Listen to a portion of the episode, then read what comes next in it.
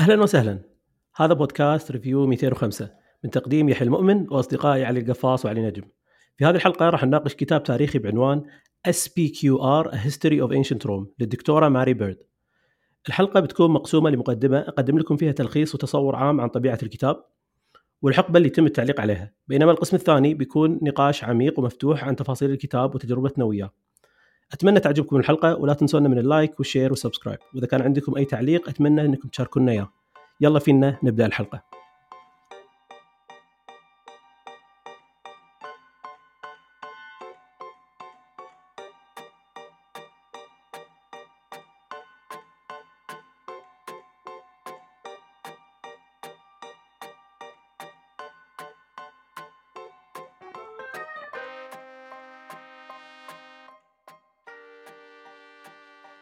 خلينا نبتدي من العنوان. شنو معنات SPQR؟ SPQR هي أربع حروف اختصارا للجملة اللاتينية الشهيرة Senatus Publius Q Romanus واللي تعني الشعب ومجلس شيوخ روما. هذه الأربع حروف كانت الشعار اللي تبنتها روما القديمة للتعبير عن ذاتها وهو عنوان كتابنا لليوم. هذا العنوان له دلالات عن طبيعة الكتاب نقدر نفهمها من خلال تعريف الباحثة ماري بيرد للتاريخ. تساءلت ماري بيرد في مقدمة أحد محاضراتها ليش نستمر بالكتابة عن روما بالرغم من أنها إمبراطورية أشبعت بحثا وأجابت بالقول أن التاريخ لا يختزل بالنظر إلى الماضي والحصول على معلومات عنه والمضي قدما. لكن التاريخ بالنسبة لها هو حوار مستمر مع الماضي عن طريق طرح أسئلة جديدة من الأجيال الحديثة لهذا الماضي. وبهذه الطريقة يمكننا الحصول على إجابات جديدة وهذه الإجابات تخلق لنا تاريخا جديدا ما كنا نقدر نفهمه سابقا. وهذا بالضرورة يدل على أن الدراسة التاريخية هي عملية ديناميكية مستمرة لا تتوقف وتتطور إلى الأبد. زين شنو علاقة هذا التعريف بالعنوان؟ باختصار العنوان اللي اختارته ماري بيرد يتضمن السؤال اللي هي طرحته على روما القديمة وهي عن علاقة الشعب ومجلس شيوخ روما.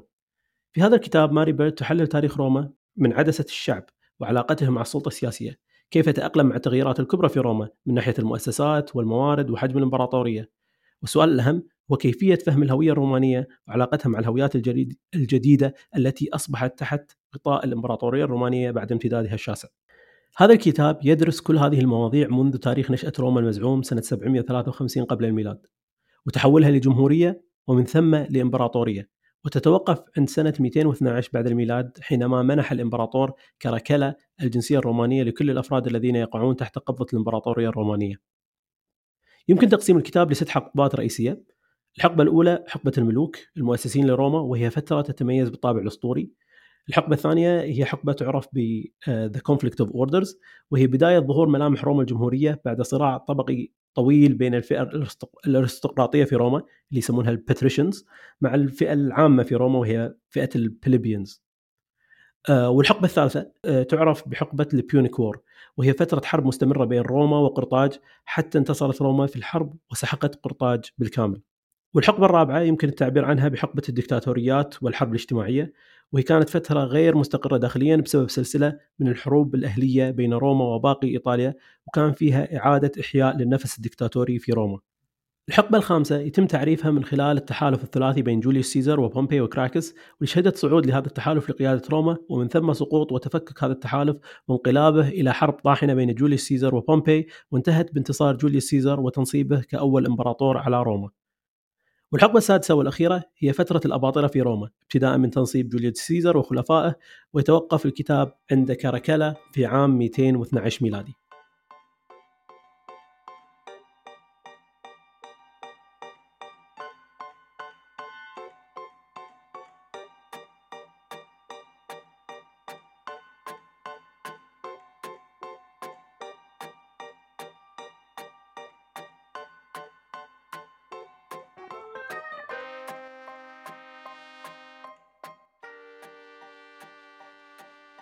كتاب خذ مني وايد وقت. طبعا كلنا اخذنا تقريبا شهرين عشان نقرا و آه، كان متعب وايد متعب. أنا أعطيته ثلاثة من خمسة. آه، ليش مو أربعة؟ لا. لأن الصراحة إي أنا أدري إنه راح ما يعجبكم من ثلاثة. لأن الصراحة ككتاب تاريخ هو حلو. بس أنا ما أتوقع أن كتب التاريخ تستهويني وايد. أغلب الكتاب ترى لو شوف في بداية حق الكتاب ماري بيرد كانت تتكلم فيها. في نهاية حق الكتاب. آه، هذول أحلى جزئين من الكتاب لأن هي قاعد قاعد تعطي رأيها بالمحتوى آه، هي م. بين الجزئين هذيلي حاولت كثر ما تقدر إنها ما تحط رأيها وهذه طريقة كتب التاريخ. فلو تشوف الكتاب من بعد البداية للنهاية هو textbook تقريبا يتدرس بجامعة آه، time صح. line آه، طريقة السرد مالت الكتاب كمية المعلومات الخيالية بالكتاب التواريخ وبعدين لما يعني أنا خليت لثلث الكتاب أتعود على ال second century BCE يعني كم كم أي سنة هذه عرفت؟ صح. فوايد متعبة آه، بس هو كان شفت حلو من آه، الروايات وصراحة يحتاج ترى سالفة انك تقرأ رواية ورا رواية ورا رواية شوي شوي يزهق بالكتابة بالقراءة عفوا فسالفة إن. إحنا حولنا لكتاب تاريخي شيء حلو هو صح انه كتاب عن روما بس هو بالن- بالنسبة لي عن موضوعين مهمين الكتاب عن تاريخ روم هذه نقطة أولى، والنقطة الثانية اللي كانت أحلى الصراحة وهي اللي كانت بتهمني بالكتاب من شابتر لشابتر هي إن شلون الواحد يقرأ التاريخ. يعني. ببلش الحين بالإيجابيات في الكتاب، أول شيء عندها طريقة سرد تحط مصداقية المعلومة إيش كثر موثقة بطريقة حلوة يعني في في أجزاء بالكتاب اللي تتكلم توضح لك إن ترى هذا يعني حكي مثل نفس لما تتكلم عن روميلوس فهي توضح قصة روميلوس انه تا- تقولها بتهكم تقريبا إن ترى هذه الرواية ما عليها أدلة وايد. الشغلات المثبتة أو المادية اللي بقيت من هالزمن تثبت عكسها. و- وشلون الحدث إذا صار فمتوقع إنه يكون له تأثير أكبر على المنطقة من الطريقة المذكورة فيها. فكان عندها طريقة حلوة مثلا لما تتكلم عن روميلوس تقول تبين لك إنه إشاعة أو إنه لما تتكلم عن قصة أسطورية قصة أسطورية يعني قاعد أحاول أصيد كلمة أسطورية أه مم. ولما تتكلم عن سيسرو والمؤرخين تحط لك إنه تراهم قاعد يتكلمون أه وفق يا إيديولوجية معينة أو أهداف معينة أو مم. وفق يعني سياق معين هم ما يقدرون يطلعون منه كونهم يعني محس مح محصورين بال بال resources اللي عندهم. فمثلا سيسرو لما كتب عن آه، كاتالاين الطريقة اللي كان يحاول يكتب فيها إنه يحاول يطالعه كشخص مو زين لكن هذه بالنهاية روايته وهي ركزت على هالشيء. وبنفس الوقت في قصص صارت تقول لك إن هذه قصة مثبتة يعني بشكل كبير. ليش؟ لأن في أدلة من أكثر من مصدر. آه، صح. منها آخر شيء بالكتاب تي قصة آه، محاكمة المسيح عند الروم ف إيه. وين وين يجي المصدر القوي كان بالروا... بالكتاب إن لما يجي من آه، يعني من جهة ما لها علاقة بالموضوع أو محايدة نفس ما نقول وتكون مأرخص مم. شيء فهذا يعني بالنسبة لها يكون توثيق قوي حق التاريخ صح. فأنا أول مرة أشوف آه، سرد تاريخي يحلل طريقة أخذ التاريخ من المؤرخين القدامى أو من الأحداث اللي بقت لنا حتى لو كانت مكتوبة على حجر أو مأخوذة من واحد عايش الأحداث. آه، وهذا يعني بين هي بالنهاية بالكتاب حطت خط واضح بين الأسطورة والتاريخ. يعني تقدر. توضح هي وضحت هالشيء أكثر من مرة. آه، صح. والشغلة الثانية اللي كانت حلوة انه لما تتكلم عن الشخصية دائما تحاول تحطها بالصياغة اللي هي موجودة فيه والتاريخ. يعني ما ح... يعني وايد تقدر تتكلم عن جوليوس سيزر أو ماركوس أوريليوس والشخصيات المعروفة بالتاريخ. الروم... الرو...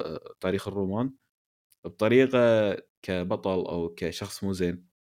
لكن هي كطريقتها كانت إنه حاولت تبرر حالته بالمجتمع أو تبرر شنو أهدافه كإنسان طبيعي. وذكرت آخر الكتاب إنه لازم إحنا ما ناخذ ال- الشخصيات التاريخية آه، بنظرة سيئة أو بنظرة إيجابية بشكل زايد أو سلبية بشكل زايد لأن بالنهاية هم شخصيات تاريخية لها أهداف لها تأثيرات لها آه، اطماع نفس ولها. سياقها بعد. إي لها, لها سياقها سياقها التاريخي إنه ما يصير طالعها بنظرة بنظرة القرن ال21 وتقيمهم. بالضبط. أنا هذه من الشغلات آه، اللي هم فرقت معي مع طريقة مع كل ما قريت بالكتاب استوعبت إن إن أنت لما تقرأ التاريخ أو تاخذ شيء من التاريخ في شغلتين. أول شيء أنت ما يصير تاخذ القيم والشغلات الحين ناخذها بشكل مسلم على انها حقائق وتروح تحكم على الناس اللي طافوا فيها. مو يعني هم مو عذر لهم. هم بالنهاية كانوا يعني حضارات بدائية يعني الروم للحين مو عارفين دور نص المجتمع, المجتمع بشكل كامل مو عارفين آه، يديرون آه، أجزاء وايد كبيرة إحنا نشوفها مسلمه عندنا. واحدة من الشغلات اللي استوعبتها بالكتاب وصدمتني انه متى فك... جت فكرة إن هذا الشخص طفل. في جزئية بالكتاب تتكلم عن و... عن عامل عمره أربع سنين توفى وهو يشتغل. فمساله إن الشخص يكون طفل هذه ما كانت مسلمة عندهم للحين. وفي طبعا جوانب وايد مذكورة وال...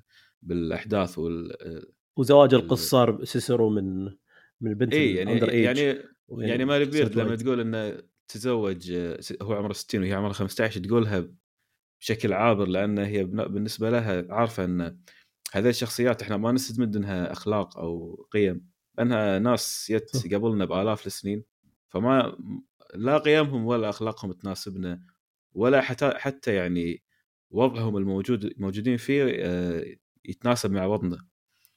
آه، وهم بالأساس ولا أتوقع يسمح لهم؟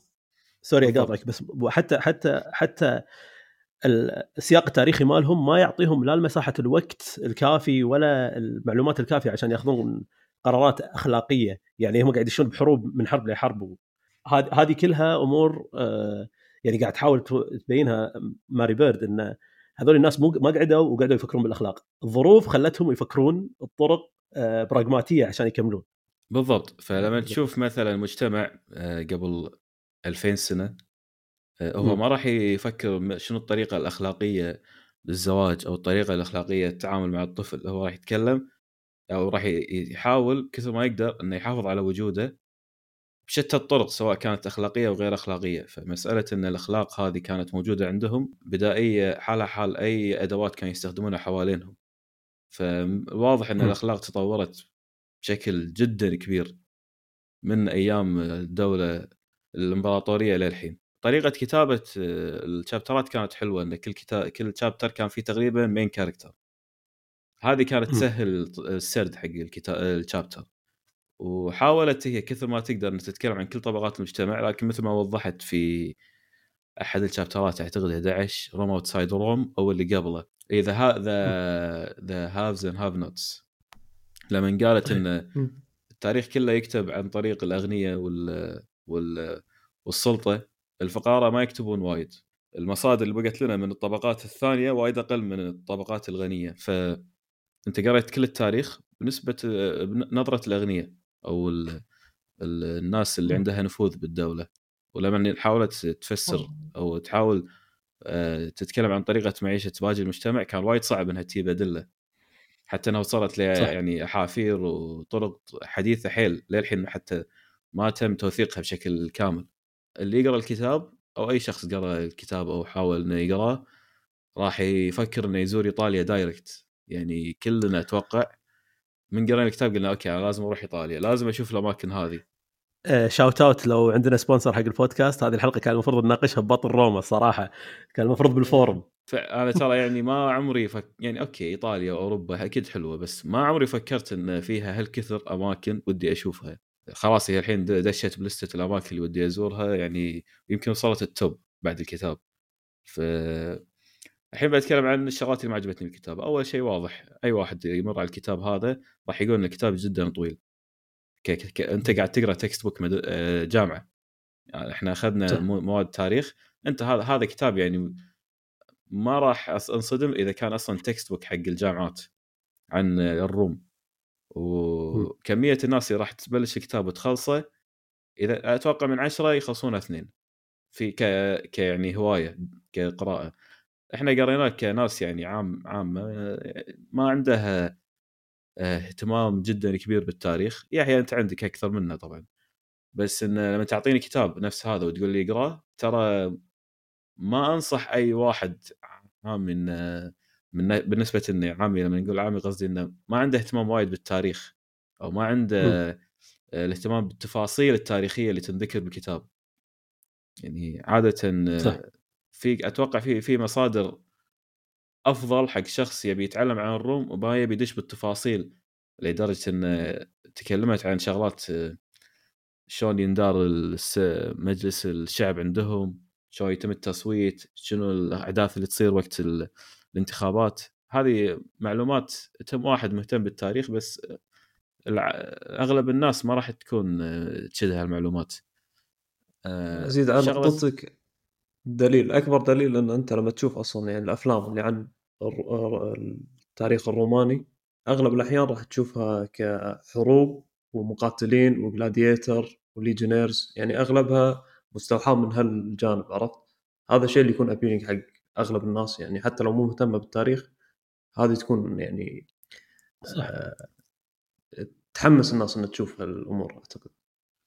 إي ما صار له coverage وايد بالكتاب هالموضوع؟ إيه. أساسا إيه الكتاب لما قال SP لما حطت هي عنوان الكتاب SPQR هي بالضبط جابت ال main theme حق الكتاب. لأن ال main theme حق الكتاب هو السياسة وال senators يعني. أغلب الكتاب يتكلم عن هالجزئيتين بشكل كبير. فلما لما خلصت الكتاب قلت أوكي هو اسمه SPQR. ويعني اللي هو الشعب والسيناتور و آه، ففعلا الكتاب كان سياسي بدرجة أولى سياسي تاريخي يعني بدرجة أولى. وهذا ما أتوقع شيء يستهوي وايد ناس. آه، في شغلة أنا الصراحه كنت ناطرها بالكتاب ما حصلتها وبعدين ويعني أتفهم أمانة هي مو شغلة سلبية.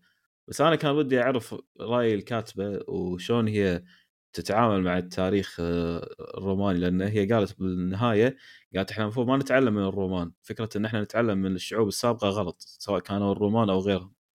آه، لكن المفروض إن إحنا نتحاور مع المشاكل اللي مرت عليهم ونتفهم الخطابات اللي صارت بينهم والجدال اللي صار بين الشعب والمشاكل اللي مروا فيها ويعني ناخذ نستمد منها أفكار حق أو نستمد منها التشابه بيننا وبينهم بهالمشاكل. وهي ذكرت أكثر من شغلة يعني عقارنة الحروب اللي كانت بس أنت تقول إن اللي ما عجبك فيه وايد إنه ما قدرت ما حددت يعني موقفها راي من الشخصيات راي هذه راي الكاتبه فيه جدا محدود. م. يعني راي الكاتبه بالضبط تلقاه بالمقدمة وبالنهاية. أما بالنص هي ساعات تتكلم بطريقة ساركاستيك واضح انها تتهكم على شيء. أو على معلومة أو انها تنكت على موضوع بس هذه إيه، دمها خفيف اي اي اي بس إن هذا يعني أعلى درجة ممكن تتدخل فيه بالمعلومة هي هي جدا حاولت إنها تكون محايدة وما تحط رأيها. أتوقع يعني أي واحد موضوعي مجالها مجالها هي دائما راح يحاول يوصل لدرجة موضوعية إنه ما يأثر على التاريخ. بس كقراء عاديين بالعكس أبي أعرف شنو أخذتي منه. أه طولت أنا شوي صح؟ أي عادي عادي. الحين راح نعتبرها جزء من الحوار مو لازم جملة افتتاحية. حلو. يعني أوكي عندي آخر نقطة الحين. أنا الشغلات إيه. اللي أخذتها الأساسية من الكتاب. أول شغلة أه ما أدري ليش بس وأنا أقرأ الكتاب وايد حبيت فكرة إن التقويم المختلف للشعوب الأولية. يعني أنا وايد شدني سالفة إن التقويم كم مرة تغير وشون كانت الناس تتابع الوقت. حتى بعدها رحت بحثت على أكثر من طريقة كانت موجودة قبل. م. فمسألة إن التقويم اختلف وبعدين تغير كم مرة وكانوا يحطون شهر ويشيلون شهر موجودة هي شوي بالتقويم الهجري حتى يعني شلون تغير مع الوقت. طبعا هي سنة قمرية وسنة سنة سنة شمسية وكل حضارة كانت تعتمد على تقويم. فمسألة إن الروم إيش كثر عدلوا على التقويم واساسا التقويم الحالي هو تقويم الروم يعني نقدر نقول إنه تقويم الروم عدل ولا في أحد؟ صح اي بلا بلا هذا اللي هذا اللي فهمته يعني على الأقل حتى أسماء الشهور اي يعني يوليو هي أسماء رومانية. و... اي وهم بس آه، جوليو سيزر خذاها من مصري من من واحد آه، مصر القديمة يعني لأنه هو اعتقد بالكتاب. يذكرون الباحث اللي بمصر أعطاها جوليو سيزر وجوليو سيزر طبقها. آه هذه كانت هو أكيد هو الاكيد إنه صار له تعديلات لأن حتى بالبداية هي تقول لك آه أول ما كانوا يقيسون الزمن في بروما القديمة كانوا دائما يسوون تعديلات آه أيام معينة عشان موضوع الفصول. فالظاهر إن استقرت آه يعني هي تكلمت على بداية نشأة آه، التقويم لكن تم تعديله تاريخ آه، روما يعني ما ظل ثابت من البداية. هي أساسا فكرة التقويم كبرها ليش في تقويم؟ يعني ليش أنت تحتاج السنة تنعاد. ليش تحتاج واحد واحد يجيك كل سنة؟ أنا يعني إيه هو مو كانت كانت في معلومة غريبة على موضوع السنوات وعلاقتها بال senators. بدايتها كانت على ال consuls كان يقول لك مثلا ال consul الفلاني سنة ال consul الفلاني. عرفت؟ اي بالضبط. اول سنة حق ال consul هذا. انه كذي يمشونها ماكو سنة مثلا رقم. اي ما في BCE. ماشي كذي. اي فكان فيكون صعب ال matching يعني هي هي تقول ماري بيرد كان وايد صعب تسوي معايرة بين التاريخ as BCE كان كان صعب لأن أكثر تاريخ الروم الرومان كان يتم يتم حسابه عن طريق أسامي ال consuls على قولة نجم. إي بس أنت الحين لما تفكر بالتاريخ يعني ليش يهم إن اليوم واحد واحد وبعد سنة واحد يعني اليوم تاريخ كم؟ اليوم 14 5 ليش في السنة الجاية 14 5 بعد؟ يعني ليش ما يكمل 30 5 80 5 90 ليش تنعاد السنة؟ ف... عشان فصول السنة فصول عشان فصول السنة بالضبط. يعني إذا إذا إذا السنة ما تفيدك بفصول السنة ما منها فائده إنك تتابعها. يعني غير إنك أنت تسترجع احداث أوكي عد واحد اثنين ثلاث أربع خمسة لين توصل 20 مليون عاد ما أدري كم. بس انه فكرة انه طبعا إحنا كشيء عام يعني حاشني حاشني يعني فضول انه ليش أنت أساسا قاعد تسوي سنة ما قاعد تفيدك ب 10 أشهر بعدين 11 شهر بعدين 12 شهر الفكرة كانت بس ان نتابع فصول السنة. فلما نضبطوها لما نقدر استقروا على 12 شهر والسنة الكبيسة. okay هني ضبطت الحسبة بس قبلها يعني شيء غريب. حتى هي اذكرها كانت السنة جدا مو مو مضبوطة وعادي الفصول تتأخر ست أسابيع وثمان أسابيع فما كانت ماشية صح. بس هم كانوا يعتمدون على السنين ببعض الأمور يعني هم. يعني كانوا إيه أكيد يعتمدون عليها تحديد فترة الحكم أو فترة إيش كثر الواحد يقعد بال office يعني بالمكتب ماله والمنصب اي بس أنت تقدر تحدد أي فترة بأي بالأيام. أنت ما تحتاج شيء غير الأيام عشان تحدد أي فترة لأنه وايد سهلة عرفت؟ يعني إيه. كم يوم مر عليك تقدر تحسبها. الشغله اللي مرت علي بعد غريبة سالفة إن ألو... الوفاة شلون كانت شيء عبثي بدرجة جدا عالية. سواء كان اغتيال سواء كان واحد يموت بالغلط آه، أو إنه يموت من جرح بسيط. أذكر قلت لك يحيى لما كنا نشوف Game of Thrones الدوثراكي رئيس الدوثراكي لما يموت من جرح والجرح بايخ يعني. تقول انه لما تشوف الحدث يصير ب Game of Thrones تقول يعني جرح نفس هذا بيذبح واحد شنو العبط اللي قاعد نشوفه؟ هذا أكيد يعني قاعد يحاول يمشي قصة الكاتب. حتى أغلب اللي يتابعون المسلسل كان لهم نفس الفكرة إنه يعني هذا من أقوى المحاربين يموت من جرح بسيط بس بعد ما تقرأ الكتاب تستوعب إنه لا هذا الواقع. واقعيا الناس كانت تموت من تموت من أبسط الجروح سواء كان جرح بسيط أو جرح بليغ. مسألة الموت كانت جدا عبثية لأبعد حد. الناس كانت تموت على شغلات ما حتى ما تنحسب. أحد الامبراطور يعني منو ما أدري من الإمبراطور اللي وهو رايح يحتفل بالنصر ماله توفى بالدرب. نيرو ولا واحد ثاني؟ لا لا لا مو نيرو أعتقد تراجان أو هيدريان يا تراجان يا هيدريان واحد منهم. آسف أنا يعني بأسماء الإمبراطور الأباطرة يعني توقعني إني راح افشل باسم شوف كل واحد أنا أنا أنا اليوم جاي وبقول شغلة يعني أول شيء إحنا الكتاب مو غلطته الأسامي مو غلطة الكتاب لأن هذا ثالث كتاب بالضبط إحنا ما نعرف الأسامي فيه. لأن لا الكتاب ولا مارغريتا ولا كتاب آه، يوسا لحقنا على الاسامي فخلاص الواضح ان الخلل فينا الخلل اي المشكلة مو بالكتب. خلاص إحنا الأسامي مو مو لنا يعني. يلا نجم خلاص أنا. إيش رايك بالكتاب بعد ما القفاز سولف لنا ثلث ساعة عن رايه بالكتاب اي أنا ما راح ما راح أطول بس آه، لأن غطى وايد امور القفاص آه، طبعا تقييم الكتاب القفاص استعمل تقريبا تقييم في طابع شخصي منه هو إنه والله يوم يقول لك إنه والله أنا ما عجبني مثلا مو مهتم بالتاريخ وغيره. الكتاب ككتاب ممكن أنا أعطيه تقييم أعلى من الثلاثه بس كبيرسونال اكسبيرينس إنه كتجربتي أنا يعني إنه قاعد أقرأ تاريخ آه ما عندي ميول حق هالموضوع فراح أعطيه هم تقييم ثلاثة. أنا أعطيته ثلاثة تقييم شخصي بس هو الكتاب صراحة حق واحد مهتم بالتاريخ وكذا ممكن يكون كتاب top. يعني وايد ممتاز الكتاب من ناحية طريقة سرد التاريخ وهالأمور. تجربتي بالقراءة أعتقد كلنا تجربتنا واحدة من ناحية صعوبة القراءة وصعوبة إيش كثر طولنا فيه بالكتاب. أه وهو نفس ما قال القفاص طبعا textbook هذه شغلة أنا احطها حسيت إني قاعد أقرأ class آه، أقرأ كتاب حق class بالجامعة. أه يعني هذا كتاب صدق يعني وأنت بتمتحن فيه طالب يعني راح يكون امتحان وايد صعب أعتقد. هذا لو تبي تمتحن فيه طالب كان سقطت نجم لأنك ما راح تقرأ. كان أنا رسمي كان رسمي سقطت كان أنت ما يعني درست ولا قريته بس خلنا ساكتين. class كان ما قريته أنا صح. بس لا لا قفص نجم ماخذ class إيطالي. إي أنا ماخذ class إيطالي. طبعا كم جبت فيه؟ A minus آه عموما الأشياء اللي حبيتها صراحة أنا وايد أعتقد القفص مر على هالنقطة يعني. أه حبيت فيه وايد طريقة سرد التاريخ. أنا صدق ما عندي ميول حق التاريخ بس يا أخي شيء يبين لك إنه شلون شلون الكاتبه مثلا لما تشرح لك القصة شلون شلون إحنا نعرفها اليوم عرفت؟ هي ما قالت لك بس التاريخ قالت لك صار كذا كذا كذا لا هي حللت لك إحنا شلون اليوم قدرنا نوصل حق هالمعلومات هذه. وصراحة في أشياء يعني غريبة يعني هذا برباتوس أعتقد. آه، شخصية وايد قديمة كانت اللي هي بيردي أو لونج بيرد كانوا يسمونها. آه، أيوه. شخصية وايد قديمة والكاتبة يعني لما تقول لك إن إحنا حللنا من حجر مال القبر ماله أو شغلة كذي يعني كانوا يكتبون معلومات عن حياته. فلما تعرف إيش كثر معلومات هي حللت من هالشغلة بس أو المؤرخين يعني حصلوا من هالشغلة آه، يخليك تفكر بوايد أمور من ناحية سرد التاريخ يعني. معلومة. آه، أدري إنك الحين تكمل رأيك. سكيبيو بارباتس آه عنده خاتم.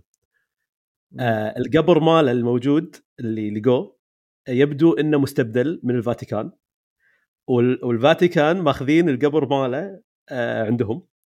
واللي يضحك إن القبر ماله من كثر ما هو مشهور لأنه أول قبر بتاريخ روما حق شخص موجود آه وايد في ناس مشاهير آه بالعالم الحديث politicians ناس لها علاقة بالتاريخ كانت تصمم قبورها نفس قبر برباتس بس للحين ما وصلنا حق النقطة القوية الحين الفاتيكان عندهم مشكلة انه يأخذون آه يعني عظام برباتس فكان في عظام داخل القبر لكن وين وين يودونها؟ فالحين هم طبعا يو ال historians ما في عظام داخل القبر والقبر هذا تقريبا تم نبشة يعني. بعد ما سوت tracing ماري بيرد اكتشفت إن في خاتم لابسة برباتس خاتم ذهب هذا طبعا اكتشفتها بعد ما كتبت الكتاب فهذا ليش مو متضمن بالكتاب.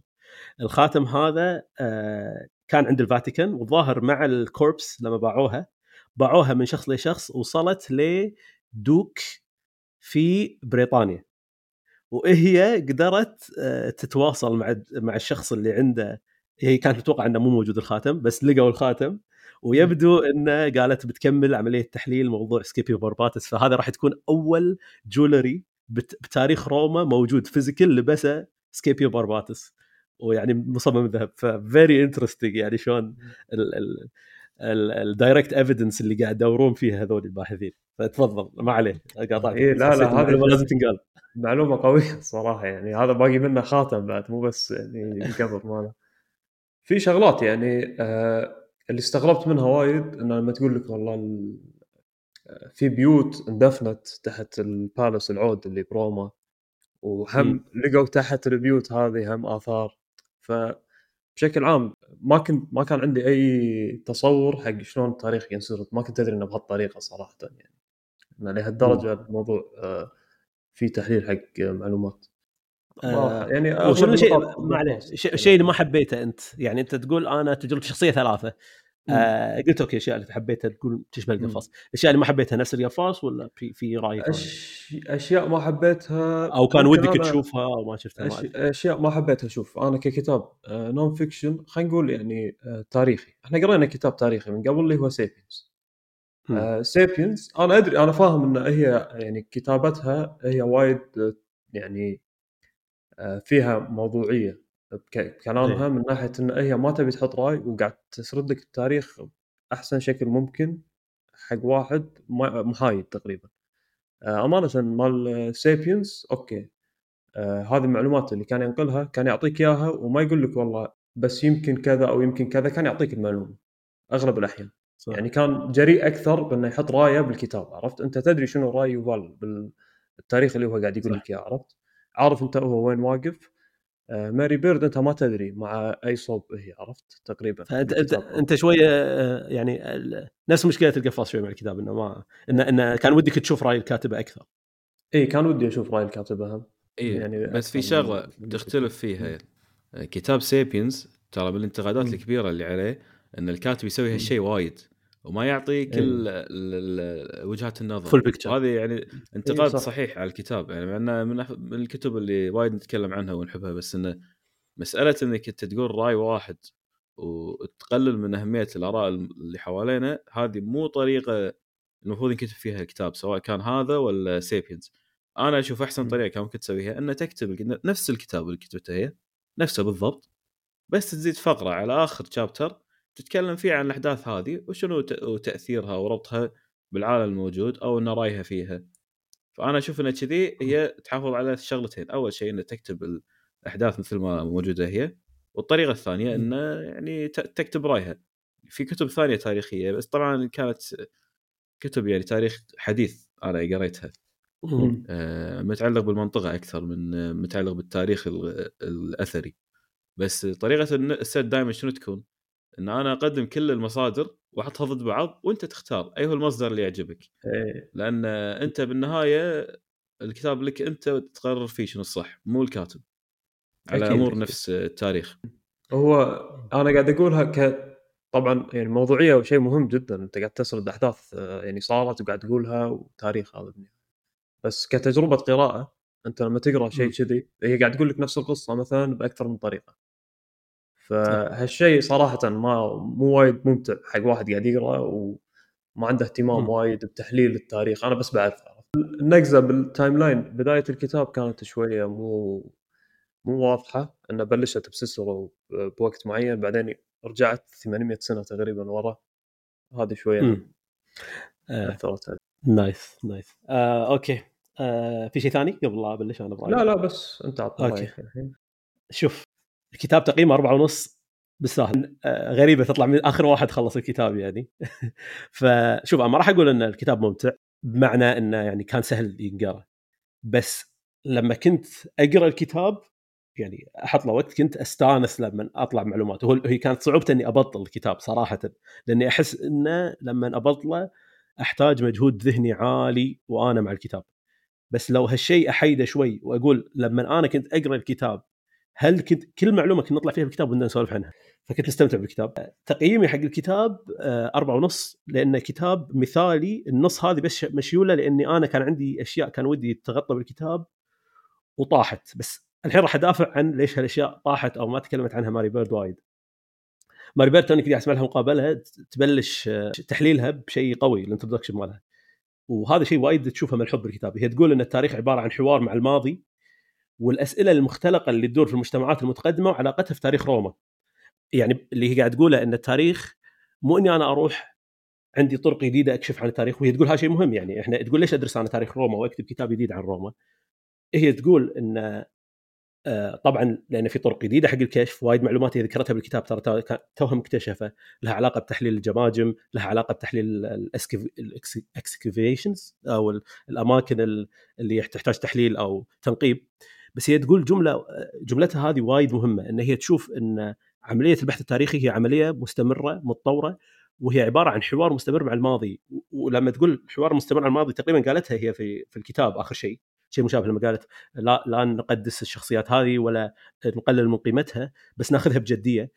آه هي تفهم تفهم شغلة هي سوتها بالكتاب وأنا أعتقد هني خلاني هم يزيد الابريشيشن مالي حق الكتاب أو احترامي للمحتوى اللي فيه.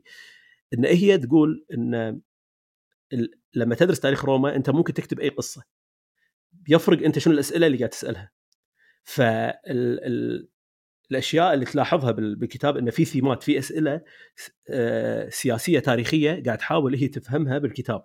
مع ان الكتاب تاريخي بالمجمل لكن هي في أسئلة قاعد تحاول تفهمها. واحدة منهم شنو حياة الشعب هناك؟ واحدة منهم مع إنها ما قدرت بسبه إن المعلومات قليلة. دور المرأة في مجتمع نفس روما المرأة فيه محيدة تقريبا كل الأبحاث التاريخية السابقه وطبعا جزء منه لأن فعلا المرأة ما لها دور كبير في مجتمع روما بالمقابل المجتمع الحديث. لكن هم في جزء ثاني إن النظرة اللي كانت يطالعون فيها هذه هذه المصادر أو هذه القصاصات اللي لهم من الماضي كانت حوار يبي يفهمون التاريخ الروماني عن طريق الأباطرة مالتهم. طبعا هي تكلمت عن الأباطرة بشكل كبير بس تلاحظ بكتابتها إن هي قاعد تسأل أسئلة معينة حق التاريخ. واحدة منهم شنو علاقة الفرد بالدولة شنو علاقة شنو دور المرأة في شلون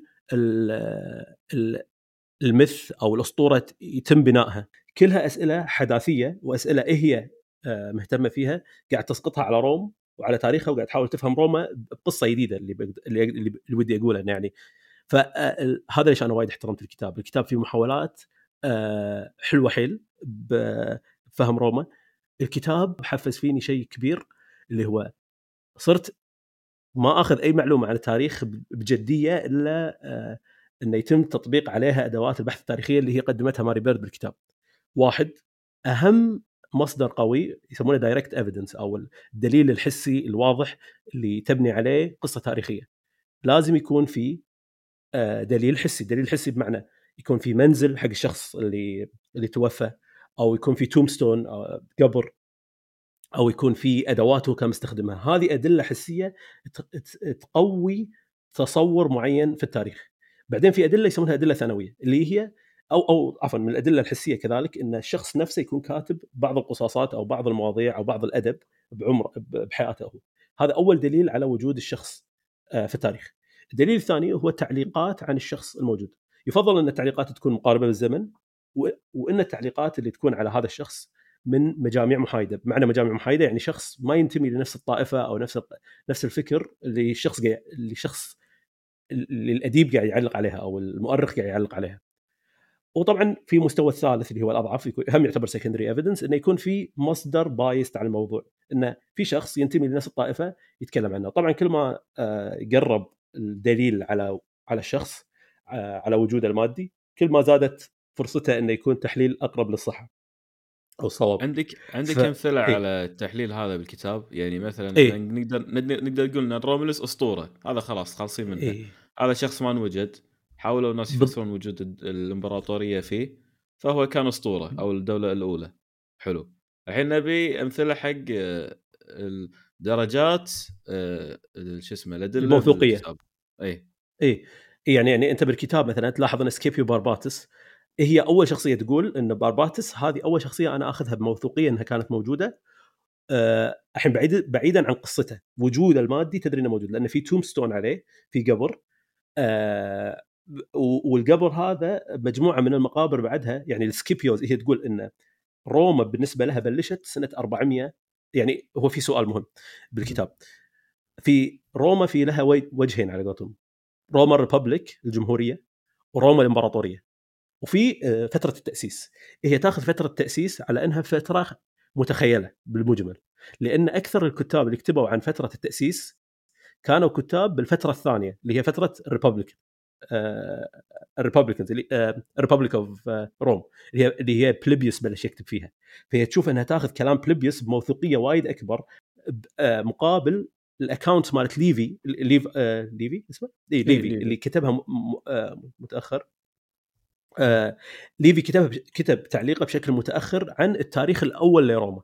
فاللي بقوله إن شخصيات نفس رومولوس وال Tarquins اللي هم ال kings فترة الملوك بروما وال plebeians وال patricians هي تأخذها بشكل آه آه بتشكك خلينا نقول.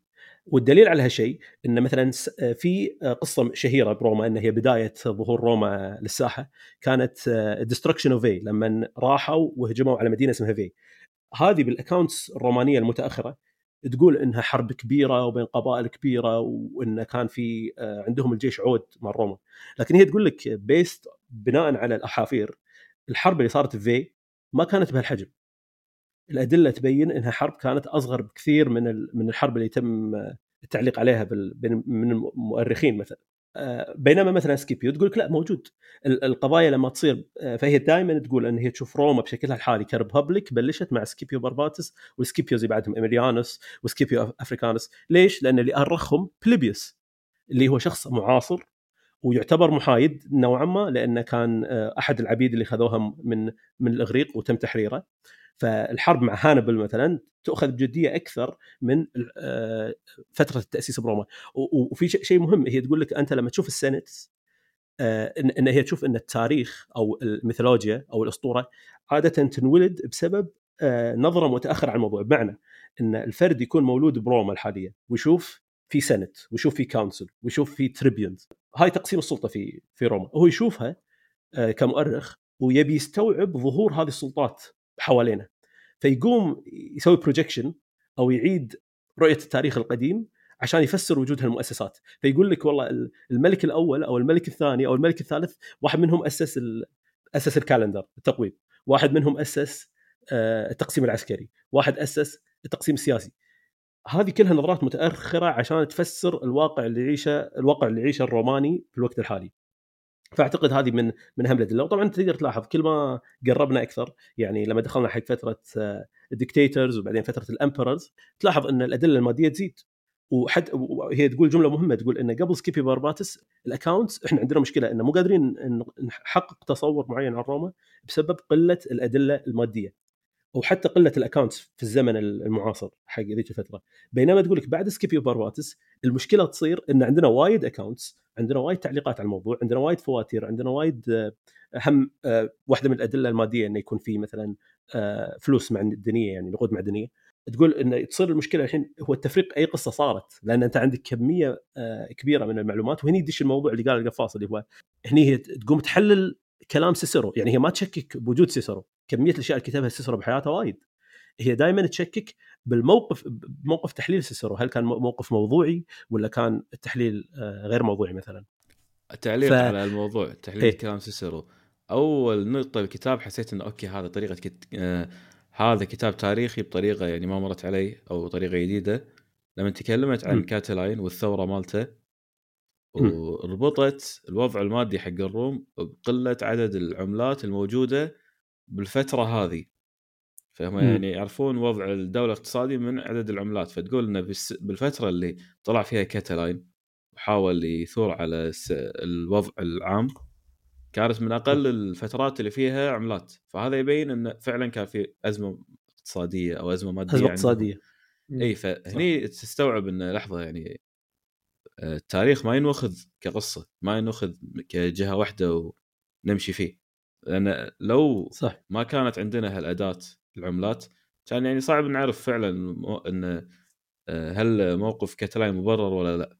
بالضبط. بالضبط وخصوصا إن كاتلاين يعني الفريق ماله هو الفريق المهزوم فما قدر يكتب كميات كفاية إنه نعرف شنو وجهة نظر كاتلاين بالموضوع. فهي قاعد هذه جزء من التحليل التاريخي إن هي قاعد تروح تحاول تلقى أدلة مادية تناقض اللي قاله سيسرو مع إنه وجود سيسرو حقيقي. إحنا ندري وجود سيسرو حقيقي بس هل ال account ماله أو رأيه صحيح؟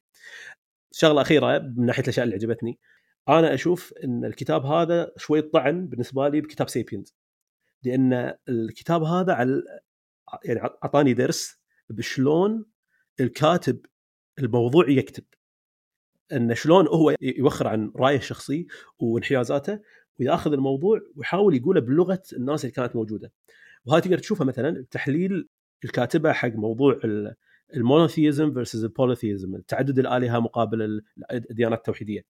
تقدر تشوف إن تعليقها جدا جدا موضوعي حذر تحاول تتكلم بلغة العصر هذاك. ما تحاول تتكلم بلغة عصرنا الحالي ونظرتنا على شنو دور الديانات التوحيدية مقابل الديانات التعددية يعني. اللي بقوله إن أنا الكتاب هذا بالنسبة لي يعني كان مستوى تقني مستوى موضوعي أعلى من Sapiens، Sapiens كان قصة ممتعة لكن قصة فيها مشكلة إن كانت ممتعة وايد للحد إنها ممكن ما تصدق يعني. يعني ممكن إنك تقعد وتحلل كل chapter تقول هذا oversimplification هذا تبسيط مخل. بينما بالمقابل نقدر نقول وايد أشياء عن كتاب ماري بيرد بس مستحيل نقدر نقول إن هذا تبسيط مخل. هي كتبت إي تفضل. الفرق بين الكتابين إن أول شيء طبعا سيبينز آه كتاب آه الدرجة الأولى علمي. فهو مو إنه يعطيك تاريخ الحضارات. هو قاعد يحاول يفسر لك وجود آه مثلا آه، الكائنات آه تطورها كاول كأول نقطة. بعدين هو راح حق أجزاء ثانية مثل العملات والنظام الاقتصادي واللغة. هني يمكن دخل رأيه أكثر من المطلوب بس كبداية صح. يعني شلون تدخل رأيك بموضوع علمي؟ هو بالنهاية دكتور آه، أبحاث علمية لا لا هو دكتور history هو دكتور history و... لا لا. مو هذه مشكلة آه، الحبيب. بس اي تفضل. نجم. الجانب العلمي يعني أعتقد كان ترى أول part من الكتاب فقط لا غير. باقي الجوانب يعني أغلبها تاريخ. مو مو شيء ملموس علمي يعني هو لي بعد الحضارة الزراعية كان كله علمي تقريبا. يعني مو متكلم عن حضارات. لما تبلش إيه تتكلم هذا... عن حضارات تتكلم عن القانون الأول. هذا اللي أذكره يعني شوف من هو هو, هو, هو أنا ما راح أناقش Sapiens هني بس بقول نقاط معينة عن Sapiens وين failed مو failed ما أقول أول شيء ال job مال أول شيء هو historian أوكي؟ آه هو هو حاول يسوي project أو يحاول يسوي مشروع آه جدا طموح اللي هو يحط تاريخ العالم تاريخ الإنسان من البداية للنهاية. وهذا مشروع كبير يعني فأنا ما قاعد أح... ما أبي أحاسبه نفس لما أحاسب ماري بيرد. أنا فاهم أول شيء إن ال genre مختلفة بس هو خ... يعني هو خذ المعلومات اللي عرفها بتصرف خلينا نقول. يعني هو آه كتاب ممتع بس ما أقدر اخذ بنفس الجدية اللي خذيت فيها الكتاب. بس هذا اللي أقدر أقول عن Sapiens، Sapiens آه واصلا موجه حق ناس مختلفة. Sapiens موجه حق القارئ العام. بينما هذا واضح إنه موجه حق القارئ اللي مهتم بال history هذا. فأنا مو قاعد أحاول أحاسب Sapiens بس قاعد أقول إن هالكتاب أعطاني لمحة على إن شلون اذا أنا باخذ موضوع حتى حتى الموضوع العلمي لو بأخذه بجدية صدق ما يصير أستخدم Sapiens ككتاب أفهم فيه حتى التطور حتى موضوع المجتمع الزراعي. لأنه هو آه، خذ يعني هو كتب narrative based on الأشياء اللي إحنا لقيناها من بقايا البشر. يعني حتى لو هو قاعد يمشي على شيء scientific whatever the science behind it هو قاعد يحاول يروي قصة من خلال الاكتشافات. والقصة اللي قاعد يرويها أنا أحس انه استخدمها بتصرف أكثر من مثلا واحدة مثل ماري بيرد. على أي حال السلبيات مالت الكتاب وهي مو سلبيات هي أشياء أنا كنت أبيها وفقدتها بالكتاب صراحة. آه واحد ال chapter الأخير تحمست حيل إن بدايته كانت عن عن ظهور المسيحية. لكني وايد تحبط انه وطبعا آه هو مو عيب هو الكتاب شنو قاعد يحاول يأرخ له. قاعد يحاول هو يأرخ حق فترة الروم مو بالضرورة هو مهتم بظهور ال monotheism بهالمكان. بس أنا رجوعا لكلام ماري بيرد لما تقول القراءه التاريخي هو عبارة عن حوار مع الأقوام السابقة. أنا الحوار مالي مع الاقوام السابقه تدروني أنا مهتم بموضوع ظهور الدين علاقته مع المجتمع وكذا. فأنا كان ودي إنها مثل ما هي ركزت على ال polytheism أو تعددية الآلهة كان ودي تركز على دور المسيحية واليهودية في روما. هذا شيء آه، للأسف ما تكلمت عنه وايد ويعني في جزء ترى في إشاعات وايد على أباطرة روم. كان لهم علاقات قريبة مع اليهودية. على أي حال أنا كنت كان كنت أس كان ودي فعلا إني أشوف أكثر رايها بقضية صلب المسيح. آه، الجانب التاريخي هذا كان ودي إنها كان ودي أعرف شنو الدور التاريخي آه، وشنو الأدلة التاريخية على هذه الأحداث وشنو دور الشخصيات اللي هي طبعا هي هم في جانبين للشيء ما طرقت حق الموضوع. واحد لأن موضوع قد لا يهمها. اثنين ظهور المسيحية كان بشرق روما. وهي قاعدة تركز على روما المركزية مدينة روما. هذه أمور كلها لعبت دور إنه ما يتطرق لها بس هذا الشيء اللي حسيته ميسنج الصراحة بالكتاب. آه كان ودي آه تتطرق له أكثر. إي أنا توقعت إن أساسا المسيحية أثرت على روما أكثر من ما كان موجود بالكتاب. أنا أعت... أنا متأكد إنه مأثر على روما أكثر بس هي تأثيرها على روما يبلش سنة 300 وهي سكت يعني الكتاب سنة 212 212 هي سكت الكتاب حلو. فهذا معناته إنه. بالتاريخ تكلمت. عنه ما جابت آه، مثلا آه، أي مصدر يتكلم عن وجود أي حركة مسيحية غير المصادر البسيطة اللي بتشابتر 12 مصدر بليني بالضبط. وهذه إيه، وهذه وهذه في جزء مهم يعني هي هي, هي هم بعد تبين لك شيء يعني. في جانب أوكي عدم تطرق المسيحية هو دلالة بين قوسين إن هي تقول لك تاريخيا بهالفترة المسيحية ما كانت حركة جدا كبيرة مثل ما مثل ما إحنا نتصور عرفت؟ إحنا نتصور انه لأن إحنا نشوف أوروبا الشرقيه ونركز على القدس إن المسيح هناك ظهر. يعني الحدث هذا مركزي حيل آه، بشرق آه، روما. فإحنا نحس إنه هو المفروض يكون حدث مركزي بالقصة لكن هي قاعد طالع روما المركزية اللي هي الإمبراطورية داخل روما. هني يبدو إن تسرب المسيحية وهي تقريبا ذكرتها بالكتاب آه، صار متأخر تسربها من الشرق للنص بس أنا استغربت عدم الكلام على اليهودية بس يبدو إن اليهودية كانت منتشرة بشرق بشرق القارة وهي كانت تركز على مركز القارة يعني. من النقاط يعني على هالموضوع إن هي لما تسولف عن أعتقد الإمبراطور ما أذكر أي إمبراطور بس كان في واحد كان دازة إلى الجهه الشرقيه من روما. بليني اللي كان داز بليني. هو بليني أوكي. بليني تراجان Trajan Trajan Trajan كان داز بليني. لما تتكلم عن هالموضوع قاعد أقول لك إنه يعني هو ما كان أصلا وايد مركز على المسيح هناك يعني إن المسيحيين م.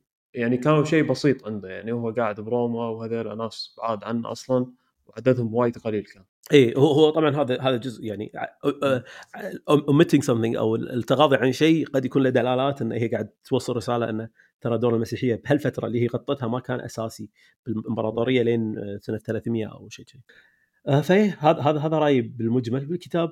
انزين سؤال الحين.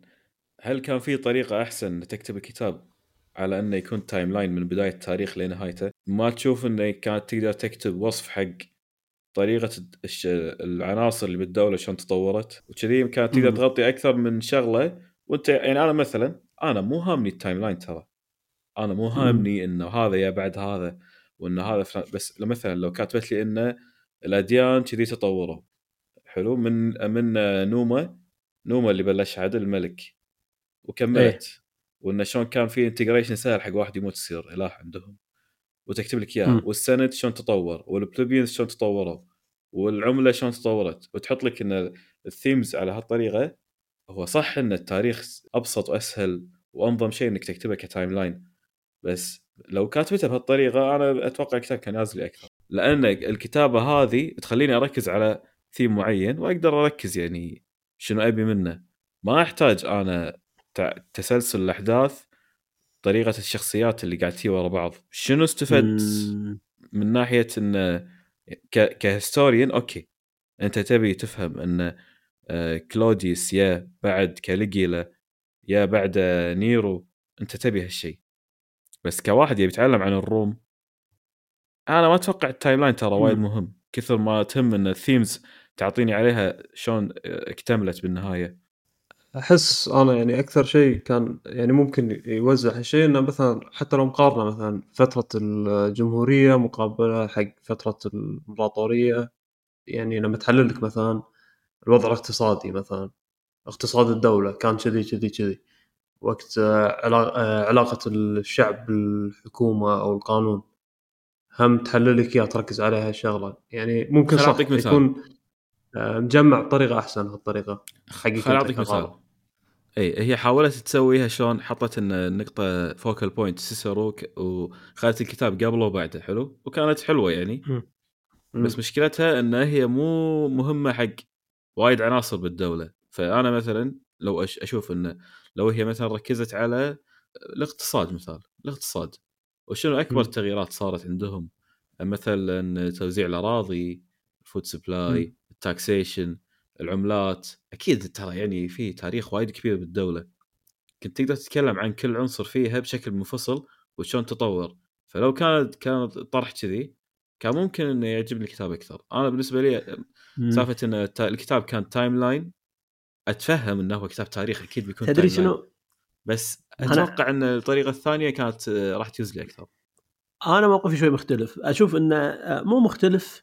يمكن يمكن كلامك صح كقارئ هي كانت تفكر وايد أتوقع بموضوعية اثنين إنها تطرح تصور عندك كقارئ بمعنى إن لما كانت تتكلم لما هي سوتها على ك timeline بينت لك إن موثوقية الحدث تعتمد وايد على ال timeline عرفت؟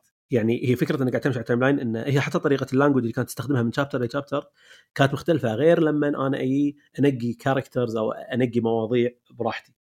فأنت أنت تقدر تشوف حتى كلغة بالكتاب بالبداية في لغة جدا حذرة طرح التاريخ وتبين لك كثر هو آه، آه، اسطوريه بعدين تلاحظ لا موثوقية أكثر. وهني بلشت قامت تنقي بين بين الروايات ان so so في موضوع ثاني على إن شلون هي قاعد آه، تقسم التقسيمة هذه. أعتقد إن هي جزء من القصة اللي قاعد تقولها وهذا تبين لك القدرية بحالة روما. هي ما قاعد تحاول تقول لك ترى قصة سكيب سكيبيو بارباتس ولا هذا مع إنها هي قاعد تسوي هالشيء لأن هي قاعد تصير extremely objective وايد موضوعية. بس هي قاعد تحاول تقول لك شلون إن الظرف الظرف الطبيعي والتاريخي يحرك يخلي ناس معينة هي مراكز قوة أو هي مركزية في في الثيمة الرومانية بهالوقت. فما أدري شنو الطريقة المثالية إنها تقول هالقصة غير إنها تستخدم ال chronological order أو الترتيب الزمني يعني. شوف آه بداية القص بداية الكتاب أول ثلاث chapter ات هو يعني أنت قاعد تقرأ mythology تقريبا. ما أدري يعني انت مو mythology بس أنت قاعد تقرأ قصص ما ما لها أساس. أكثر من مرة كانت تقول قصة كاملة وأخرتها تقول لك اي ترى هذه القصة مو مثبتة عدل وهم كانوا بيسولفون عنها. أنا كنت يعني شوي أتنرفز ليش قالت لي إياها يعني؟ كان قلت لي من أول شيء إن أنا متابع وحافظ الاسامي بس هي كفكرة كانت إن هذا التفسير الدارج عند الرومان أيامها. فأنا أشوف إن لو قالت الجزء أول ثلاث chapter ات من الكتاب لين سكرت عهد الملوك اللي هم ال Tarquinians وبعدين بلشت ب chronological order آه، لا مو عفوا مو chronological اخذت ثيم وكملت عليه من واحد ل من من الصفر لين نهايته. ممكن ممكن إن طرح الكتاب يناسبني أكثر. مو لأن يعني الطرح ما كان حلو بالطريقة ال chronological هذه بس إنه كان ودي أقرأ عن شغلات ثابتة وشلون تطورت مع الزمن. سالفة إني أنا كل. كل جهة من العالم أقرأ عنها وأكمل عليها الشابتر اللي بعده أو اللي بعده حتى كانت متعبة يعني الصراحة. إي هم بعد متعبة هم من ناحية الأماكن يعني. آه روما يعني اجزائها مطشرة بالعالم. تركز على منو ولا منو؟ I think it was a very complicated problem. إنك. إنك تناقش موضوع شلون روما مشت. وبما إني بلشت النقاش أنتقد سيبين الحين خل امدح أمدح SPQR بشيء. إنه على حجم ال project اللي سواه كان وايد سلس. هي حاولت تكون سلسة قدر الإمكان بس ما يعني it was very hard very hard وأعتقد وايد كان صعب. وفي جانب أخير على موضوع التعليقات ال themes هي كانت تعنون ال chapter بالعنوان الحلو عرفت؟ في ثيم بس هي مرات تروح تدش تدش بالتفاصيل ما تخدم الفكرة الرئيسية اللي جاية فيها وهذا شيء صدق يخلي القراءة أصعب انه هي كانت صدق قاعد تسوي سرد تاريخي. وهي في طريقة كانت تكتب في اي في طريقة كانت تكتب الشابتر حتى نجم اشتكى منها. كنا نسولف يعني وقت ال... ما كنا اثنيناتنا قاعد نقرأ الكتاب أنا كنت سابقه بشابتر أو شابترين بدايه الشابتر تسرد لك أحداث الشابتر كامل ترى. تقول لك إن إحنا يعني راح نتكلم عن فلان وفلان. وانت قاعد تلحق الأحداث تقول أنت عبالك إنك طرت بالأحداث فجأة ترد من أول شيء. فأنت ما تدري وينك بالضبط. حاشتني أنا كم مرة بالكتاب انه okay أنت تكلمتي عن إن هذا مات. أنا الحين ليش قاعد أقرأ عنه مرة ثانية؟ بس هي فكرتها انه لا أنا ترى بعطيك سمري أول شيء لوين راح نوقف بال chapter بعدين راح أقرأ لك ال chapter عدل أو اعطيك التفاصيل. ف هذه تفيد إذا أنت صدتها مبكر إذا ما صدتها مبكر راح تتعب مع كل chapter أنا دخلت الكتاب وأنا ما حطيت أي مجهود إني أصيد الاسامي كنت أبي أشوف الدولة شنو يصير فيها وإذا عرفت فلان عرفت يعني Julius Caesar okay أعرفك راح أقرأ عنك زيادة. آه، أنا لو شات جي تي أنا لو شات لو مو شات جي تي بي تي كان ما تشوف الجدول هذا قدامك حجي. أنا أنا ترى كلهم ترى هذه شغلة لازم نقولها. هذه شغلة لازم نقولها. إيه. ترى إعداد النقاش كان برعاية ChatGPT بالدرجة الأولى والصراحة راح أسويها كل مرة. إي لا شات أنا بتويتر صار لهم فترة. سألت شات جي بي تي سألت شات جي بي تي وكل شيء واحد كل شوي واحد يسأله شيء بايخ. وكل ما أقرأ سألت ChatGPT أطوف أطوف أطوف. أقول يا خلاص بعد إيش تبون؟ لا أنا لما سألت ChatGPT استوعبت. okay يعني يسوى ان تستعمل ال tool هذا إذا متوفر لأنه وايد يلخص شغلات بشكل حلو. أنا ترى شغلة كنت بسويها وراح الوقت عنها يعني ما وداني أسويها. كنت بسوي لكم اختبار وبشوف كم تجيبون ChatGPT أنا أنا مراجع أنا نعم. مراجع. تعال أنت راح تجيب أنت راح تجيب أسوي الاختبار. بس أنا كنت أبي مضبط لك مفاجئ.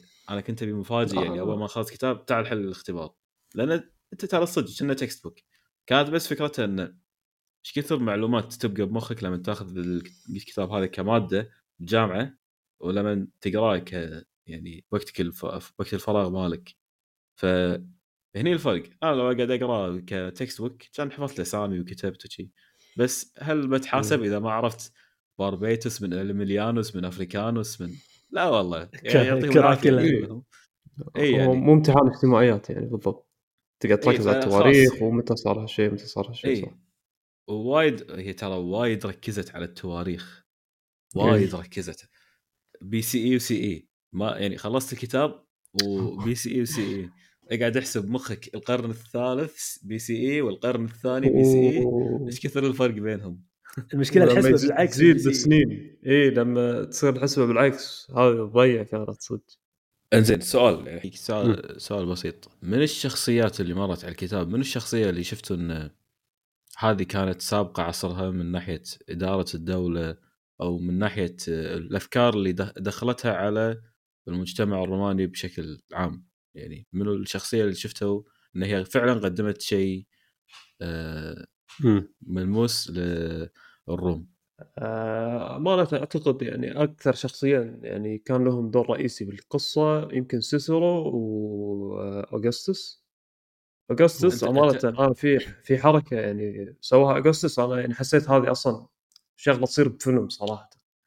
يعني وايد قوية انه هو لما كان اسمه اوكتافيان وبعد ما فاز الحرب الأهلية على مارك أنتوني رد روما غير اسمه أصلا عشان يصير الامبراطور أغسطس. هذه حركة تغيير الاسم كنا إنه يشوفوني بنظرة ثانية حق الشعب عرفت؟ إن أنا مو واحد محارب و يعني سفاح تقريبا إن أنا أغسطس حاكمكم. هذه شغلة صراحة حسيتها وايد قوية الحركة إنه يغير اسمه. طبعا غير التغييرات اللي سواها بالإمبراطورية بس عجب... سيسرو شنو عاجبك؟ هو كان متحدث زين ويكتب رسائل سيسرو, ك... سيسرو كمتحدث طبعا رسائله يعني هي انقلت لنا التاريخ عرفت؟ هذا شيء وايد أحسه مهم. يعني هو لو مو رسائله وايد من الأشياء اللي صارت وايد من حياة الشعب وحياة الناس اللي موجودين إحنا أخذناها يعني الحين وصلت لنا من رسائل سيسرو عرفت؟ هذه شغلة يعني هم تنحسب له صراحة. آه شو يسمونه؟ آه ماري بيرد. قاعد أشوف له مقابله سألوها منو شخصية ودك تطلعين معاها بروما هالفتره قالت سيسرو آه إيه shout out نجم تقول تقول أنا دمه خ... تقول أنا دمه خفيف. إيه. بسيطة يعني. إيه يعني منو فيك تقعد مع منو بهالدولة المشؤومة اللي كلهم ذبحين بعض كلهم مقتالين بعض؟ شوف أنا على سالفة انه revolutionary أنا بقول رأيي بعدين بقول.